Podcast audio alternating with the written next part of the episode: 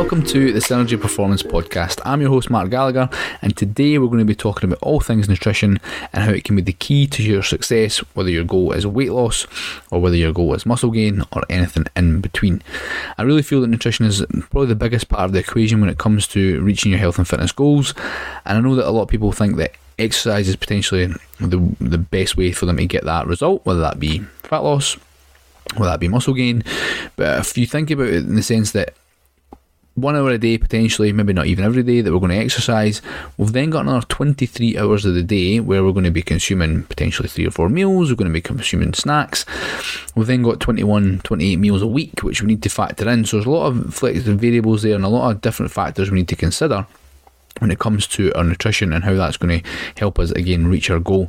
Sometimes I like to think about it in the sense that exercise, especially if it's resistance training, is going to help you change your body shape in the sense that you're going to look leaner, you're going to look more toned, you're going to change that body shape. Whereas the nutritional part of it is more along the lines of we want to help us lose that body fat and drop that scale weight down. So the two things combined are obviously very important. But the biggest bang for your buck is essentially going to be those meals we consume over the course of the week, any additional snacks, and, and how we can control that and maximise it to again help us reach our goal. So, we don't necessarily want to compare the two in terms of exercise versus nutrition, they both play a vital part, but I just want to emphasise how important nutrition is and how we can use that to help us reach our, our health and fitness goals over the long term. Now, when it comes to again, if your goals fat loss, if your goal is muscle gain, calories are going to be king. Calories are the number one determining factor depending on what that goal is. If you think of the law of thermodynamics, calories in versus calories out, and I know that's obviously quite a simple eh, equation in terms of move more, eat less, or vice versa. If your goal is to lose body fat over time, if you generally consume less calories than you burn over the course of a day, we're going to lose body fat and again lose and obviously the scale weight is going to come down. If our goal is to increase body weight muscle mass then over time we're going to have to consume more calories than we burn over a day which means we're going to again put on muscle put on size. So even if the case was maintenance calories where you're looking to maintain, say you've achieved a reasonable amount of weight loss and you're happy with that at a point, you want to try and stick to that for a little while, even a maintenance calorie amount is going to help you maintain that weight over again a period of weeks and months if we're consuming the same amount of calories as we are burning over the course of a day and we do that consistently.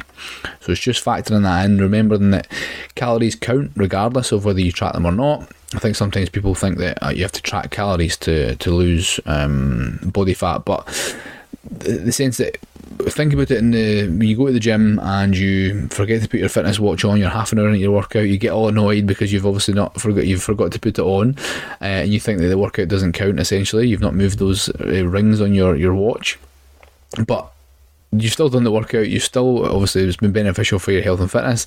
So it's just remembering that the same counts with calories, they count regardless of whether you track them or whether you don't. So it's just keeping that in mind as we um, move forward. And to keep it in calories in mind as such, we want to think about the principle. Now, I've kind of just spoke there a little bit about calories being the, the principle of fat loss or muscle gain or weight maintenance, whatever the case may be. So, the principle is always going to remain the same. If you want to lose body fat, you're going to have to get yourself into a calorie deficit. And that is essentially consuming less calories than you burn over the course of a day. If you a good uh, way to think about it is if you've got one pound of fat, it's three and a half thousand calories. So we would have to reduce our weekly intake by three and a half thousand calories over the course of those seven days to lose one pound of body fat. Now, three and a half thousand calories might seem like a lot of calories, and it is essentially. So, if you're only having fifteen hundred a day, and you've got to then find a deficit of three and a half thousand over seven days, we're going to have to cut that down a little bit. So, the principle will always be the calorie deficit or calorie surplus when it comes to again your goal of fat loss or muscle gain, but there then going to be lots of different strategies you can use to get you to that goal. Now, as I said a minute ago, people think you obviously need to track calories to lose weight. Whether you track them or not is, is irrelevant. What strategy you use to get you to that point is going to be the most important thing. And there's lots of different strategies if you think of intermittent fasting, tracking calories as I've already mentioned, portion control, We could think of things like Slimming World and Weight Watchers, where people go and they obviously they have they get results and they get success, and these are all different forms of strategies that people use to help them reach their goal. Now, you could use different strategies on different days. There's got to be the best option is the one that works for you. There's going to be trial and error there. There's going to be there needs to be flexibility. We need to be adaptable and flexible. That could even change day to day, week to week, and also it depends on your goal as well. So if we thought about it in the sense that maybe somebody Monday to Friday uses intermittent fasting as a strategy where they control that eating window to eight hours and they fast for six, the other 16 hours of the day. So they start consuming food at 12 o'clock in the afternoon, they have that eight hour eating window, which is obviously just one form of intermittent fasting. They eat till eight o'clock at night. Again, not the full eight hours, but they obviously maybe have two or three meals within that, and they then fast from 8 pm through to 12 pm the next day. And that just gives them a bit more of a restricted eating window. So we're trying to fit, again, however many calories we're consuming over the course of the day in that window. And again, because it's shorter, it doesn't leave as much time for more meals and more snacks. It's condensed, so it makes it a bit more uh, easier to sort of manage in that smaller time frame. You obviously want to be getting the good stuff in there, the nutrients in there, so that we're feeling good uh, and maximising that over those eight hours. That same person who does that intermittent fasting Monday to Friday might on the weekends not do the intermittent fasting because they might want to do family breakfast on a Saturday and Sunday because there's a little bit more downtime, a little bit less structure, everybody's off, they want to spend time together. So on the weekend, they just have a normal breakfast and then on Monday they get back to the intermittent fasting. And that's just, again, two different strategies over the course of a week.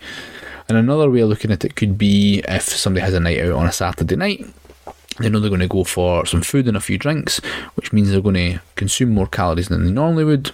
So let's say they consume an extra 1500 calories on that night out, taking them to 3000 for the day um, rather than the, the 1500 they normally consume. So we know that's coming, so we could use a, a strategy called cal- calorie borrowing. So you take 300 calories off each day, Monday to Friday. So you're normally consuming 1500, but on those days you're consuming 1200 because you know that on Saturday you're going to be consuming roughly an extra 1500 calories. And that calorie borrowing just allows you to offset the calories you're going to have on Saturday throughout the week. So that when, when Sunday comes and you've done your weekly um, food intake, your calories are actually ex- essentially exactly the same as what they would have been if you'd consumed 1500 a day compared to you having 1200 a day plus the extra 1500 on the Saturday. So it's just offsetting that a little bit and uh, as I mentioned earlier, being a little bit more flexible and adaptable, knowing that you've got this social event coming up and that you can actually manipulate things a little bit into your favour so that we're not having to find those calories from somewhere else or do lots of extra gym sessions, lots of extra walking and running and stuff just to burn those extra calories. We can actually manipulate it during the week to, to know that we can go on a Saturday, have that social occasion, enjoy it, not worry about it too much and know that we're obviously kind of a bit of a damage limitation um, in the fact that we've obviously done that during the week to, to compensate for that a little bit. So, as I mentioned, the strategies will change. We can manipulate different ones on different days, different weeks. Even thinking about a holiday coming up, we could again slightly increase that calorie deficit to mean that we're going to maybe burn more calorie. Eh, have a bigger calorie deficit, so we're going to lose more body fat before the holiday, knowing full well that when the holiday comes, we're going to have that Mean, again, more indulgent time period, we're going to maybe have a bit more to drink or a bit more to eat, so that we know we're maybe going to put on an extra couple of pounds, but we've put the, the sort of graft in beforehand, knowing full well that that's going to happen on the holiday, so we've got that flexibility to our approach. Again, it'll depend on your goal. If it is fat loss or it is weight maintenance, it slightly varies, um, and making sure that people are thinking about the goal in hand and keeping that in front of mind, because that will change strategy to strategy. And you've also got to consider other things such as macronutrients, micronutrients, lifestyle. And with the, the macronutrients, we've got things like protein, we've got carbohydrates, we've got fats. And with your any goal, calories is also, as we mentioned earlier, is going to be that number one uh, factor. Then we're probably going to look at protein intake in the sense that not to make us big and strong like is sometimes perceived, we want protein intake to potentially make us fuller if our goal is fat loss. Now, having protein within a meal is going to leave you fuller for longer, so it means we're not going to be quite as hungry if we're in a calorie deficit. Protein is also very important in terms of different functions within the body. I mean, there's lots of different functions that it's good for, but essentially like immune system and, and helping recovery and promote muscle growth. All the things we want to have as part of our um, sort of health, we need to have protein for that as well. So that's going to be another major factor after calories. We'll then look at protein. And with carbohydrates and fats, things do differ and then they can differ day to day. I mean, you'll have people who consume a little bit more carbohydrate, you'll have com- people who consume a little bit more fat, depending on their preferences and, and what they enjoy. As long as we've got calories taken care of, then carbs and fats can can fluctuate a little bit more, and people get a bit. I mean, they both have negative connotations, unfortunately, when it comes to um, fat and carbohydrates. And we want to just think of them as energy sources. We use fat in the body for energy, we use carbohydrates in the body for energy. If we consume far too much car- carbohydrates and it knocks us over our calorie intake or desired calorie intake, yes, over time we will gain fat. If we do the same with fat, if we increase uh, our fat content and have too much fat over time and that increases our calorie intake again, we will gain fat. So it's not predominantly like one's bad and one's good or vice versa. It's just like we do consume them on a daily basis in varying amounts, and that's okay. So we just need to factor that in and, and not give them too much of a hard time when we're thinking about again one over the other. We we need fat to survive first and foremost. We obviously need f- carbohydrates fuel the brain and it fuels energy, so we will factor those in as well. Um, but they sometimes get a bad rep based on um, different factors, and that's not always fair. We need um, we need these foods to survive, so it's making sure that we get um, varying amounts and from various various sources as well, so we're getting a nice um, balance to that. When it comes to micronutrients, we're talking about health more in that sense. We're thinking about the micronutrients and vitamins and minerals and how they're going to affect our health. And that's going to come a lot of the time from potentially vegetables and, and fruits and, and different things we're consuming that we know contain a lot of nutrients that are going to help again with things like immune system, keep our skin looking nice and healthy. Um, so there's different factors there that we need to play into. Again, is your goal more health based or is it more fat loss based. A lot of times, what we'll see is that people have that initial fat loss goal. So, if we get you to that goal eventually, then maybe health will take over as the number one sort of overarching goal. So, initially, fat loss, calories are going to be the main concern. And then we get to maintenance, so calories are still important, but we can roll into a more maintenance phase of calories and an amount of calories but we then maybe wanted to start prioritising health. So we're thinking about right, am I eating uh, a varied diet in terms of vegetable content, different colours of foods? I'm going to get different nutrients from these foods that are going to again help me feel good, keep me healthy, keep my immune system functioning well. So that's definitely something to factor in as well. Again, it all relates back to what the goal is. Lifestyle is another important factor because we have people with different jobs, we have people with different preferences, different social sort of lives and stuff as well. So, again, if you have a very active social life on the, the weekends, we might think, well, actually, having a bit less calories during the week is going to be a, a great thing for me because I know I'm going to always overconsume at the weekend. So I can fast during the week, reduce that calorie intake Monday to Friday, as we mentioned before, and then maybe indulge a little bit more at the weekend. Whereas somebody who works shifts might have to have more food on the, the days they're on maybe a night shift because they maybe don't sleep so well, so they have to consume more food because it's through the night especially maybe their first night shift if they've been awake all day. They're then consuming food through the night. So in the days there maybe again days thereafter sorry you're thinking right i'm not a night shift anymore. I maybe have to reduce those calories based on the fact that i had more when i was on the night shifts and then i'm going to reduce that intake uh, over the next couple of days. So my portions are going to be a bit smaller. I'm going to miss out those snacks potentially.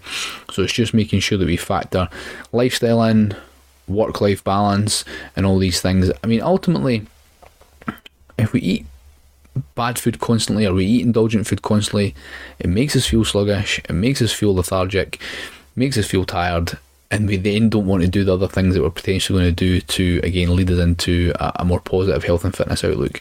So if we don't feel great, we're maybe not going to go and exercise because we feel tired. Again, we feel sluggish.